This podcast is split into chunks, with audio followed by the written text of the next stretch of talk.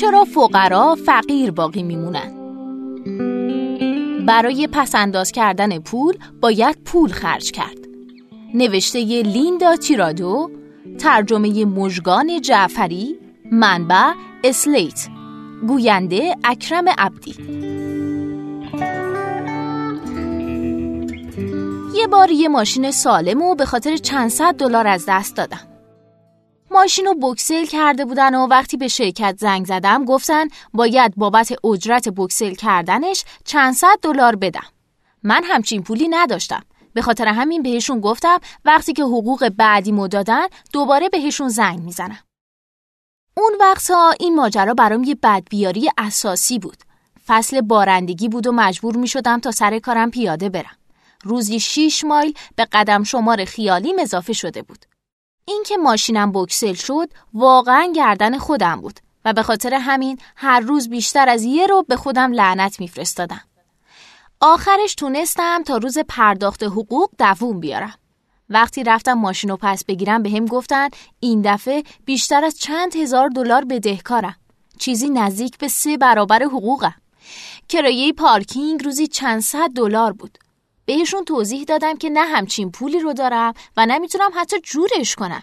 به هم گفتن چند ماه فرصت دارم تا پول رو جور کنم و این شامل کرایه پارکینگ تا موعدی که پولم رو جور کنم هم می‌شد و اگه نتونم پول رو جور کنم ماشین رو بی درد سر میفروشن. البته اگه می‌تونستم پول رو زنده کنن ما به تفاوت کرایه پارکینگ و پول ماشین رو به هم پس می‌دادن. من اون وقتها دو تا شغل داشتم. هر دو تا شغلم هم پاره وقت بودن. هیچ کدوم روزی چند صد دلار حقوق نمی‌دادن. راستش خیلی کمتر از اینا می‌دادن. آخر کار به جایی رسید که هر دو تا شغلم از دست دادم. شوهرم هم شغلشو از دست داد. نمی‌تونستیم با سرعت مناسب از نقطه الف به ب برسیم و بارها دیر رسیدیم سر کار. اونم در حالی که یا مثل موش آب کشیده خیس شده بودیم یا مثل سگ عرق میریختیم. عاقبت اینکه شغلامون از دست دادیم این شد که آپارتمانی که اجاره کرده بودیم هم از دست رفت. شگفت انگیزه که چیزایی که برای من بحرانهای مسلمی محسوب میشن برای آدمهای پولدار فقط مزاحمتهای ساده‌ای به حساب میاد. هر چیزی می‌تونه باعث بشه آپارتمان تو از دست بدی. چون هر بار که سر و کله یه مشکل غیر منتظره پیدا میشه که البته همیشه هم پیدا میشه ماشین روب گلدبرگ از کار میفته. یه بار من یه آپارتمان رو به این خاطر از دست دادم که همخونم سرمایه وحشتناکی خورده بود و ما شک داشتیم که نکنه چیز بدتری باشه چون انگار سرماخوردگیش تا ابد ادامه داشت. همخونم نتونست بره سر کار. منم نتونستم اجاره اونو بدم. یه بار دیگه به این خاطر بود که ماشینم خراب شد و نتونستم برم سر کار. یه بارم به خاطر این بود که یه هفته مرخصی بدون حقوق گرفتم چون می‌خواستن حقوقا رو برای باقی ماه کم کنن. یه بارم یخچالم خراب شد و چون نتونستم صابخونه رو متقاعد کنم که تعمیرش کنه مجبور شدم آپارتمان رو ول کنم. بعضی وقتا می‌شد که توی آپارتمانایی که قرار بود پول آب و برق و گاز و صابخونه بده پول گاز یه هفته پرداخت نمی‌شد نتیجه دوش گرفتن با آب یخ و کار نکردن اجاق گاز بود. به خاطر همین چیزاست که ما اینقدر جابجا میشیم. مسائلی مثل اینا اتفاق میافتن. مردم فقیرا رو آدمایی فرض می‌کنن که اساسا نمی‌تونن زندگیاشون رو اداره کنن. دلیل این طرز فکر اینه که زندگیای ما خیلی بی به نظر می‌رسه. قضیه همینه. همه فکر می‌کنن ما فقیریم چون بی نه که بی ثباتیم چون فقیریم. خب بیایید فقط راجع به این حرف بزنیم که چقدر سخته که نخواهید بذارید زندگیتون از مهار خارج بشه. اونم وقتی که هیچ رقمه یه بالش پر از پول ندارید. بذارید راجع به اینم حرف بزنیم که توصیه های مالی فقط به درد آدمایی می‌خورن که در عمل از قبل پول دارن. یه بار من کتابی خوندم که برای آدمای فقیر نوشته شده بود. نویسنده آدمی از طبقه متوسط بود و کتاب یه سری توصیه های روزمره بود راجع به پسنداز هر پنی و چیزایی مثل اون. این توصیه ها همه خیالی هن. مثل عمده خرید کردن. وقتی حراش هست زیاد بخر. تمام چیزایی رو که می‌تونی با دست بشور. و اینکه مطمئن شو که حواست به رسیدگی به فیلتر ماشین و فیلتر تهویه هوای خونه هست. البته تعداد خیلی کمی از این توصیه ها رو در واقعیت هم میشه عملی کرد. خرید عمده به طور کلی ارزون تره.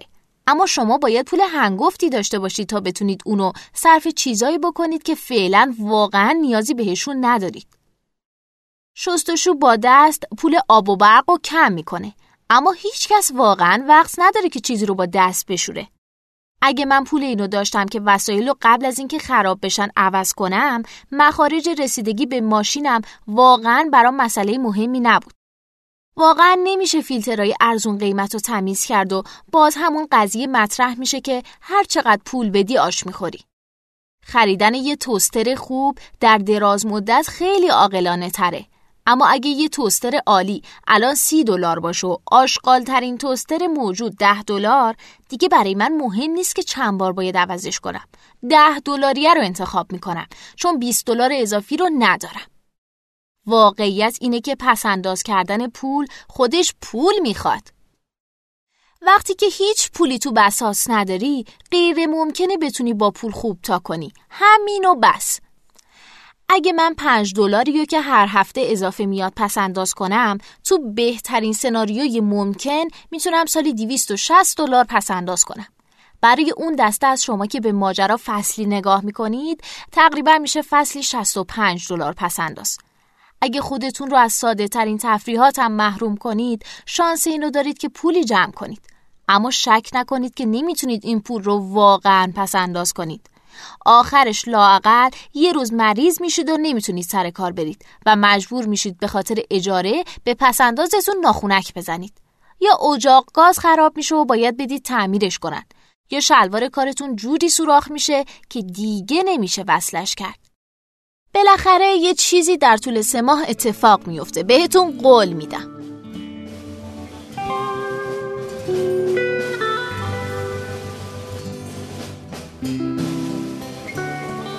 هر وقت که چند دلار اضافی واسه خرج کردن دارم نمی‌تونم حتی به ماه آینده فکرم کنم. اوضاع روز به روزم همیشه اونقدر بیریخته که به هم اجازه همچین افکار لوکسی رو نمیده. من بچه هایی دارم که کیفیت زندگی توی همین زمان حال براشون مهمه نه ده سال دیگه. واقعیت اینه که ما ارزش پول رو می‌دونیم. ساعتها کار می‌کنیم. اگه ساعتی ده دلار گیرمون بیاد بدون کسر مالیات هر پنج دقیقه 83 سنت کار می‌کنیم. ما دقیقا می‌دونیم که هر دلار چه ارزشی داره. هر دلار یعنی تعداد دفعاتی که باید یه وری از پنجره باجه فروش رو به بیرون خم بشی و دوباره برگردی تو. هر یه دلار یعنی تعداد پله هایی که می‌تونی جارو بکشی. هر یه دلار یعنی تعداد جعبه هایی که می‌تونی پر کنی. برنده شدن غیر ممکنه مگه اینکه خیلی خوش شانس باشی. برای اینکه بتونی اوضاع زندگی تو ردیف کنی باید یه موقعیت خوب برا جور بشه و باید بتونی واسه یه مدت طولانی توی اون موقعیت بمونی تا بتونی روی پای خودت وایستی. خود من وقتایی که شغل خوبی داشتم خب وضعم خوب بود و دیگه سختی ها عین خیالم هم نبودن. و اونقدر خوب به هم حقوق می‌دادن که بتونم آپارتمانی اجاره کنم که استانداردهای ابتدایی رو داشته باشه. سالهایی که شغل ثابت نداشتم و وضعم بد بوده. موزل اینه که شانس من خیلی دووم نمیاره. انگار تا شانس به هم رو می‌کنه یه چیزی اتفاق میفته که منو عقب نگه داره. بازم من به قدر کافی خوش شانس بودم و همچین چیزی به ندرت پیش میاد. دوره های کوتاهی بودن که آه تو بساس نداشتم ولی دوره های دراز مدتی هم بودن که تونستم گلیمم و از آب بیرون بکشم. اما حالا یه دوره دراز مدت رو شروع کردم که اونقدر طولانی شده که کم کم دارم باور می‌کنم که این یه امکان واقعیه. اما واقعیت اینه که همه چیز به یه اتفاق و یه دوره بیکار نبودن بسته است.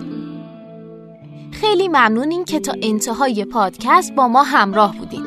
این پادکست گزیده ای از کتاب بخور و نمیر زندگی در آمریکای ایستاده روی پای خود بود که نوشته لیندا تیرادو هستش. می‌تونید پادکست های ما رو در سایت شنوتو و ترجمان دنبال کنید.